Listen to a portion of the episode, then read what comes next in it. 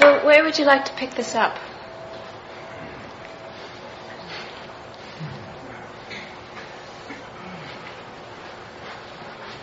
What needs to be further explored, or shared, or commented on? What about drugs? What about drugs? Well, I I found myself thinking while you just you said something like to the effect of uh, looking for substances to to make yourself happy or something um, is looking in the wrong place or it will cloud your mind. And I've sort of found in my experience that certain drugs at certain times with certain intentions have actually really helped me open my mind and I feel like one of the reasons I'm so as like that I'm as centered and as aware as I am is because of some of those experiences. I wonder what you have to say about that.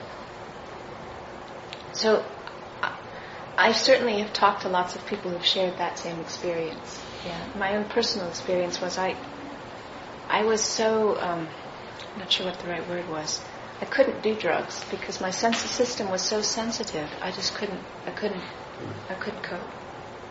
I would walk into a room of people getting high, and I would be stoned within five minutes. You know, it's just like totally useless. You know. Yeah. So I don't have the personal experience of that, and I can appreciate, you know, that there's certainly ways in which drugs and substances can open up the, the possibility and have an understanding of things. I think the challenge is this is the integration, because what can happen with a kind of mind-altering substance can be an opening into something, that something is actually not integrated, and that's the difference between what happens with drugs and what happens with meditation. Um, I mean, it's not absolutely black and white. People can get blasted with meditation as well and not be able to integrate experiences as well. So it's not as if there's a like a categorical no around the whole thing. I think what it is is just a sense of um, one is how one's using it and what effect it has, and how one is able to integrate the insights that one has from that in one's um, daily life. You know? I think when there's an issue of addiction, you're talking about something totally different. And also with certain substances, no matter the level of lack of discernment that's present is so um, makes it so much easier to make um, unskillful choices in so many other areas that even though there can be windows of opening that come as a result of that, you know, it's like one needs to really look out for the the kind of you know the consequences.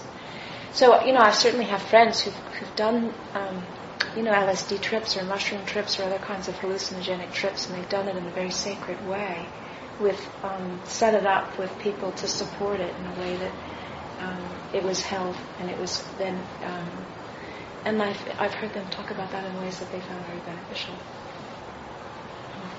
Thank you.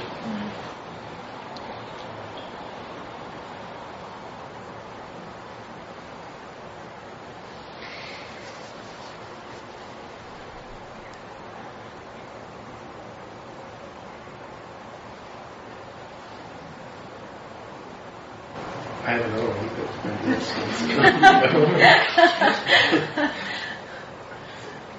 the, I found it interesting uh, the four things you articulated about um, right speech, and one of them was uh, coarseness. And I wonder if you could elaborate on that. I don't really know what you mean by that.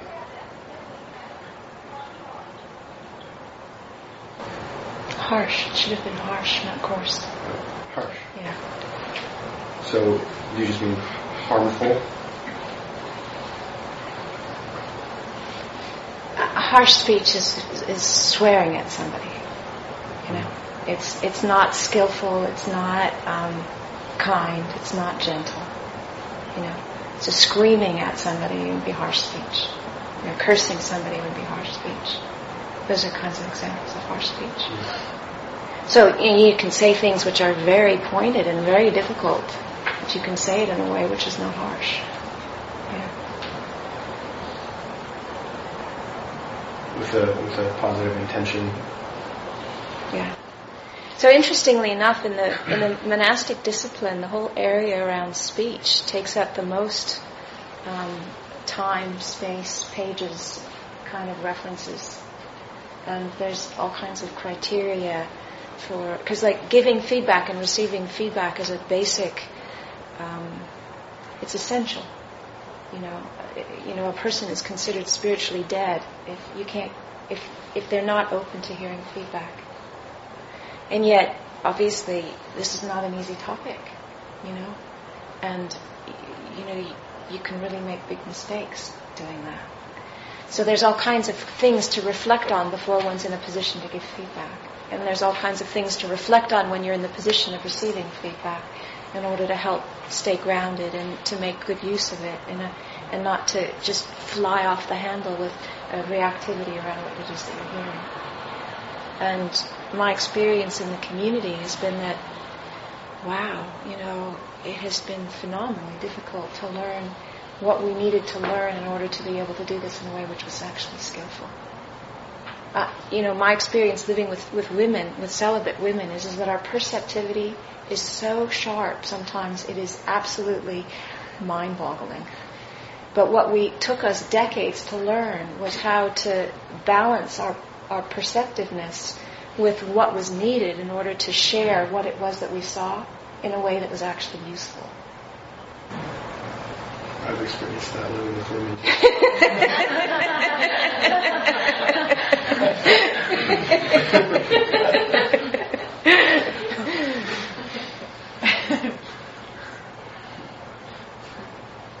Do you mind expanding more on the topic of um, sort of healthy sexuality? You sort of touched on the the don'ts, and you mentioned like respect and things like that on the on the do side of the list. But I don't know. I mean, from your perspective, that might be a little difficult, but um, I don't know. Just in describing, I feel like in my experience, it's been a lot of time learning what doesn't work for me and what doesn't feel good, what doesn't jive with my being and where I want to be.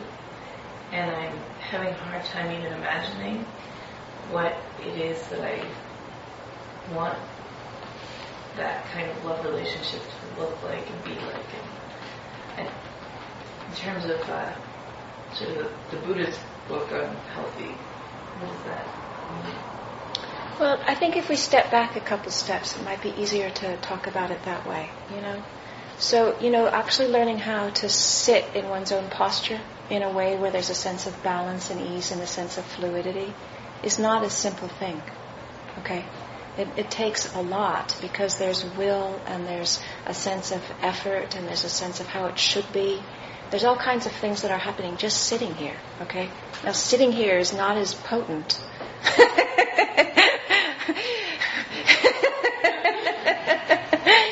and yet, the reason why it's helpful to learn how to sit here with balance is because that sense of balance and flow and internal space is then something that we bring to every part of our life.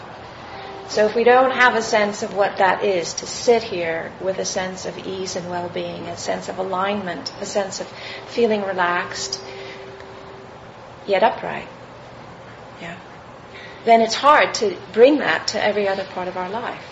Okay? So it's not as if what we do is we imagine balance and then we superimpose our imagined idea onto other aspects of our life. It doesn't work that way. What it is is we embody balance and then we bring that embodied sense of balance to the other aspects of our life. And so what is needed to be in an embodied sense of balance is to become highly sensitized to imbalance so that we begin to see the contrast. And to be able to negotiate the feeling tones, the heat, the texture, the tightness, the contraction, and oftentimes it's very subtle, okay? So that our language is a language of sensation. And learning how to read the language of sensation in order to allow the greatest sense of ease and well-being and flow and space to be something that we sit here as an embodied experience. And then when we sit here with that, then we can see, well, when is that present when I'm eating? Or when I'm talking to somebody? Or when I'm taking a shower? Or when is it absent? You know? And so then we can begin to widen the circle of bringing that into greater aspects of what our life would be. And include that in intimacy and relationships. Okay? So when there's um, that sense of ease and well-being, one has a sense of, well, what feels right, what doesn't feel right. And one moves towards what feels right, which is a relaxed sense of what feels right rather than a grasping sense of what feels right. So one's not grasping at an idea of what balance should be. One is relaxing into it and allowing that to flow through. And then one brings that to the various aspects of one's lives. And, you know, for some of us, there's different aspects which are challenging, you know. And so, you know, that sense of what would balance be like in relationship to food? What that sense of fluid, flow, clarity, ease be? And that's from there that I think one has a better sense. Does that help? Yeah. Yeah.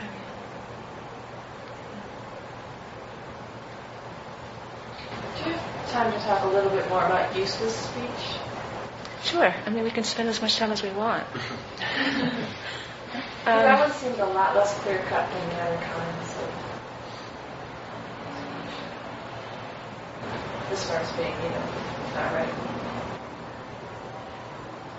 Well, again, you know, this is a reflection. It's not meant as a commandment, and so there's large areas of gray, you know, in terms of what that, what that, what that means for different people. Um, useless speech is talking about things which are um, completely not essential. So. Uh, and and then one needs to balance that with what is actually happening, which is the useless speech is a social lubricant in order for people to feel comfortable with each other.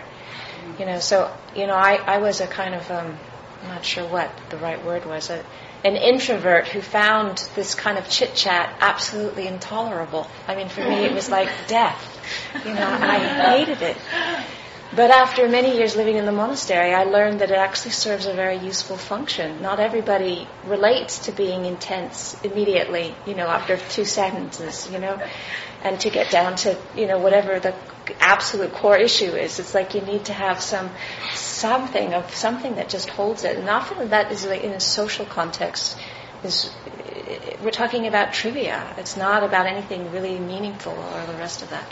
So using speech that way, chit chat, in order to kind of create a, a, field of trust, there's an intention of using it that way.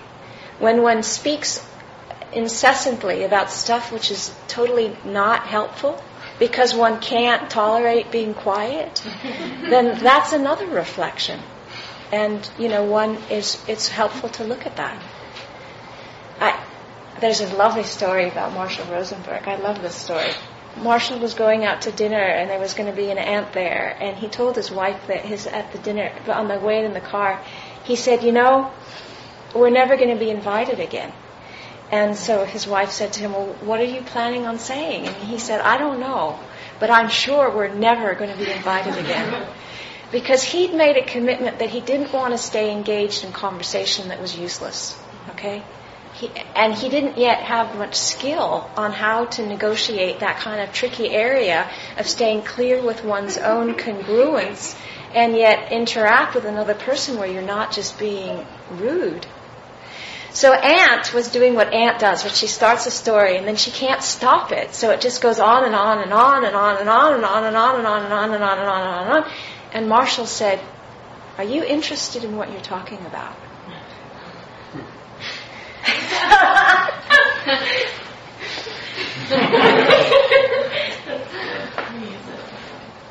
And she stopped and she wasn't interested in what she was talking about and and and so later in the conversation they checked in and she was actually relieved. Because she had a pattern of speaking and she couldn't stop it. She had no way of stopping it herself.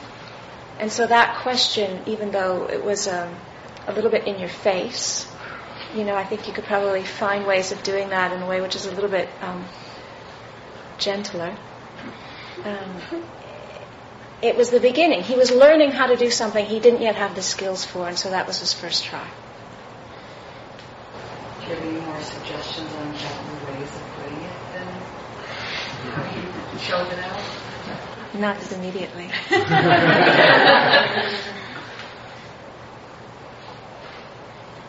about practice for the opposite end of the table? I, I tend to talk a lot.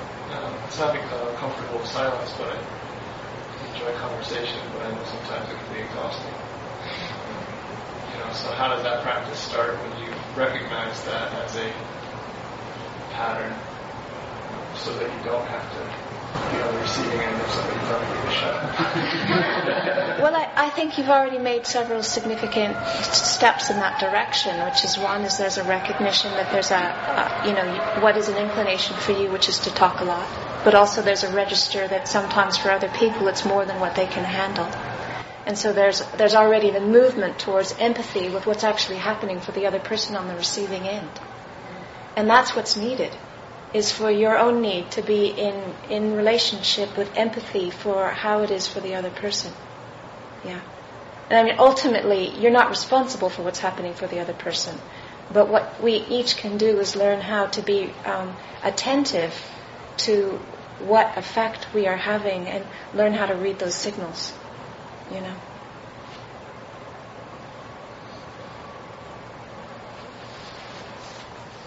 You know, one of the things I wanted to talk about a little bit tonight is I'm reading a book called Trauma from the Eyes of a Child, which is an absolutely brilliant book. Peter Levine, do you know him? You know him. Well, you know, Peter Levine has done some really powerful work on trauma. And, you know, um, his basis is, is that trauma is a physiological response. And if it's not resolved completely, during the incident, which was traumatic, it gets actually stuck in your physiological body and then ends up causing various different problems afterwards. Some of them are physical, some of them are psychological, some of them are, um, anyway, many different manifestations of problems. And what was interesting to me was, is that you know he was saying that it's extremely common that people who have um, unresolved trauma use addiction as a self medication for their unresolved trauma. So there's, you know, issues around addiction and there's also issues around anger. There's also issues around sexuality. And it's very common that what can happen is, is, is that unresolved trauma can be the precipitating cause for all of that. And so if you're trying to deal with those things by themselves independently, it's not going to have the same kind of depth as if you understand actually what it's related to and how it's connected to something deeper. And so, you know, that's another whole area that happened in living in the monastery was people learning how to open up this territory of the of the kind of stuff that we are bringing into the present moment and that bring more sophisticated skills to allow it to come into conscious awareness and release skillfully so that we're not um, constantly repeating um, patterns that were set up in, in the past. What's the name of the book, please? There's two. One is called Waking the Tiger, and that's a book for adults. And the book that I'm reading is called Trauma Through the Eyes of a Child. And it's brilliant because it talks in very um, clear ways the kinds of ways that children can be traumatized and then how one can actually um, bring skillful means to help them resolve that. Without you don't need to have um, it's not a psychotherapeutic basis. It's not based on your psychological um, the effect that it has psychologically. It's based on understanding the, the body chemistries that are have been activated and what's needed in order for the body to release the the, um, the stored activated energy. And then because it's talking about through the eyes of a child, it really gives a very graphic picture of things which would seem like they shouldn't be a big deal, but actually from the child's perspective were horrendous. And you know, and when things like that happen, which are horrendous, um, the kind of effect that it can have. So, I mean, there's many examples in there that are just very telling, very, very telling. But uh, I find it interesting because there's an awful lot of people who are interested in meditation um, as a kind of general way of dealing with all kinds of things which actually don't respond best with meditation.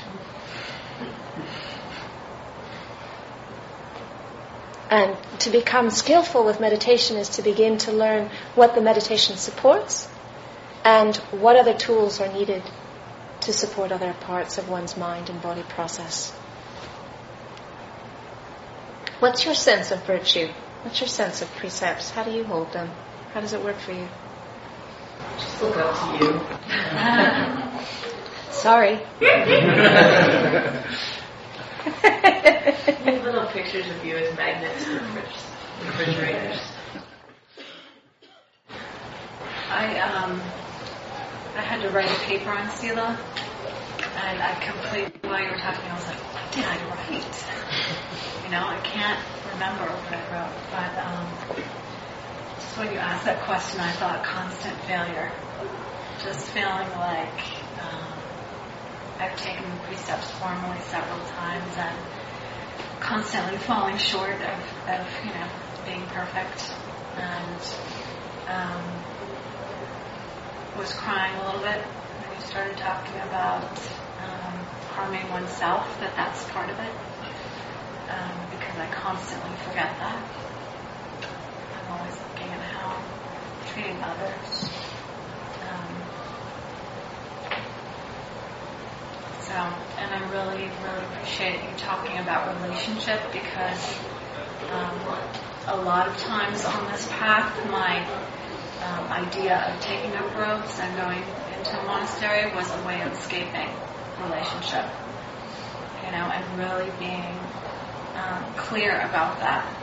Every time I would think about it, I would talk to my teacher again, and he would say, you know, okay, well, someday, but for you, relationship in community um, and how uh, my trauma and my attachment wounds um, are constantly um, being challenged and how um, I was thinking when, when you were sharing about talking and not seeing um, not seeing the effect of the conversation on the other person.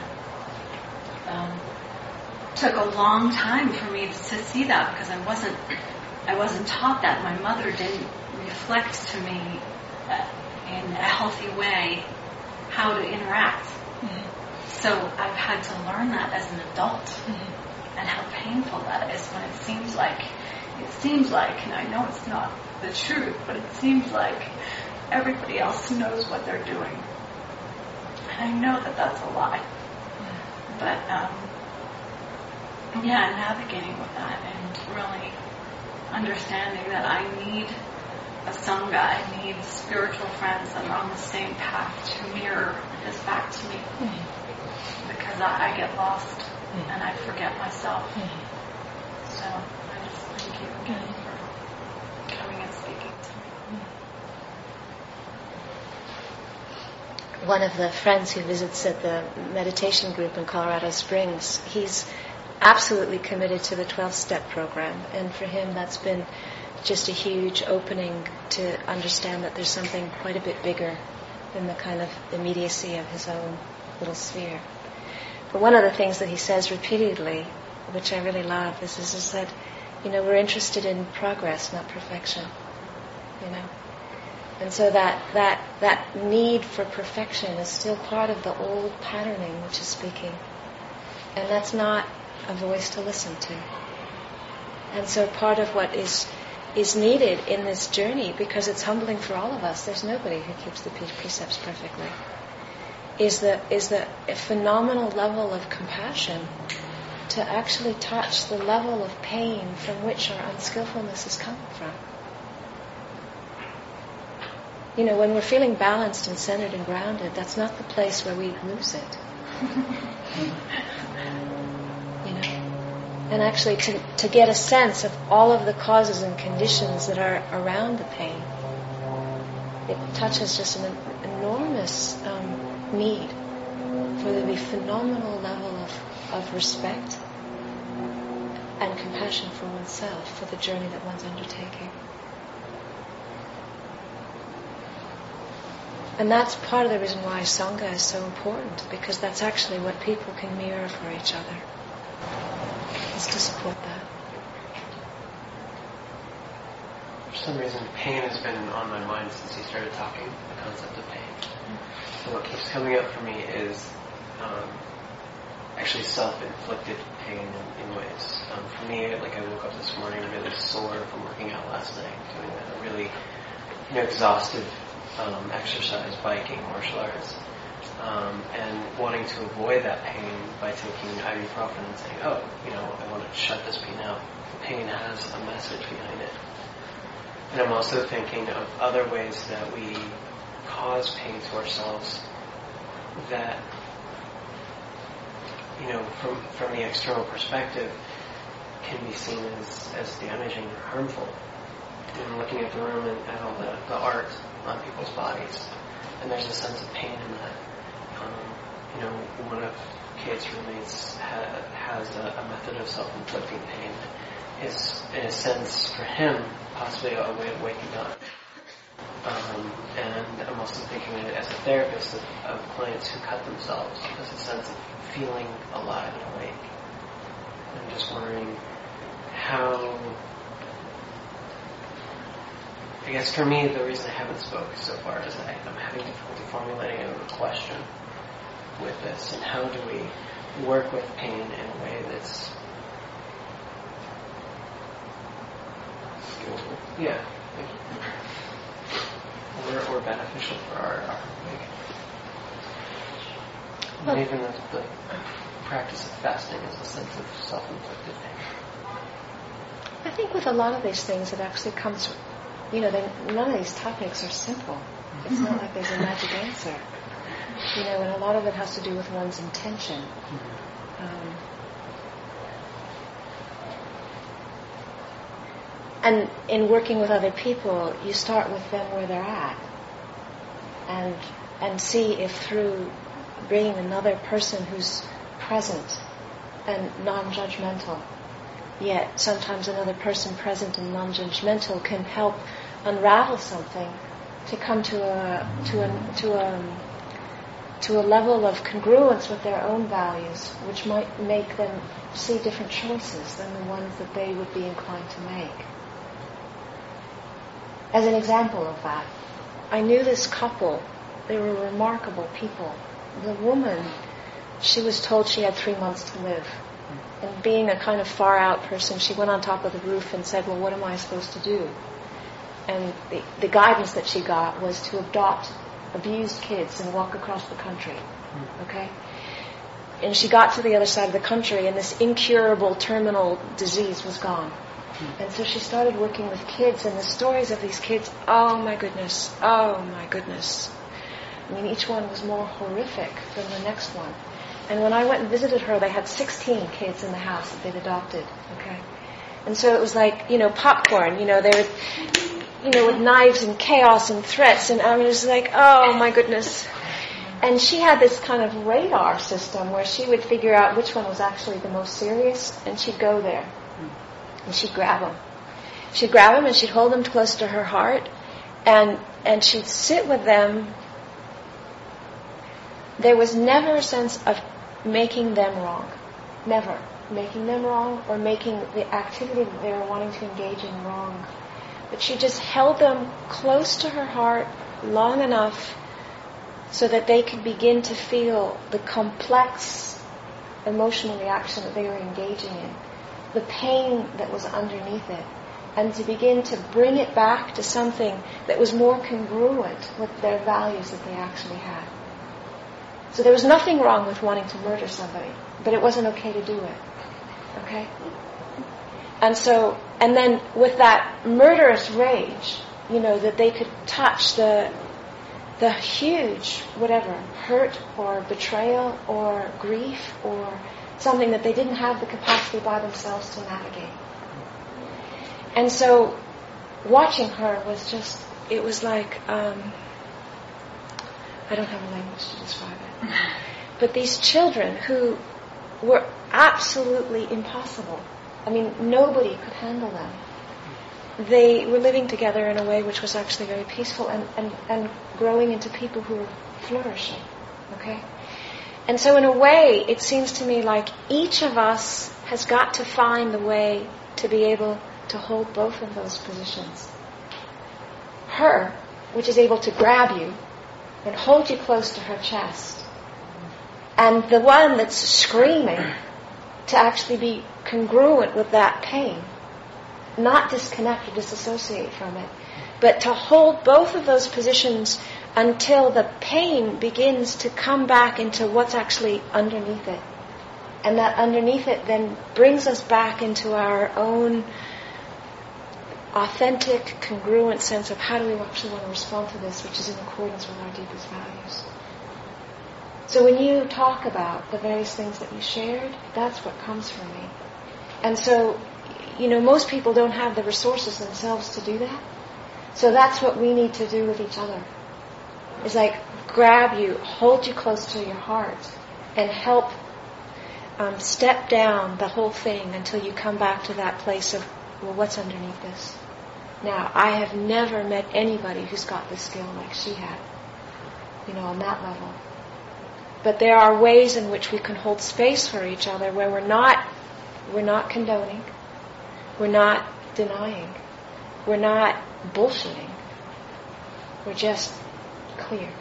And that clarity and that love is actually something which um, takes one back to a place which is something that's easier to be present with and to live with the consequences. I mean, I've shared in other contexts for myself the sense that, you know, it just, it never ceases to amaze me sometimes the way that I can get knocked into a regressed state and be dealing with something that is like, you know, of the consciousness of a two-year-old or a three-year-old with the inability to articulate and to negotiate the territory of a very, very young child.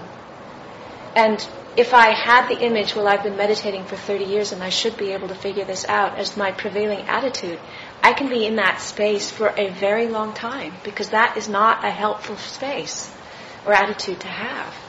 But if I, if I get with the program that what I'm actually dealing with is actually something that's very young and needs the kind of loving and nourishment of what a, a very young child would need, then I can move with that and work at that in a way where you know you can do things that are age appropriate for somebody who's two or three. And when I'm relating age appropriate to something that I'm experiencing, it shifts very, very quickly. And once it shifts, and then I can actually bring it in conscious awareness what I'm dealing with, then I have the skills from my adult self, from my my practice life, to bring to what it is that I'm doing. With. But what often happens in those kinds of situations is, is there's something that gets activated and we're back in a trauma response. And you can't respond to trauma with good ideas. You know, you actually need to actually be present with trauma from where it's actually happening and then backstep it into something that is able to hold the whole thing. So, you know, part of my skill has been to be able to be responsive you know, one moment I'm this way and the next moment I'm two.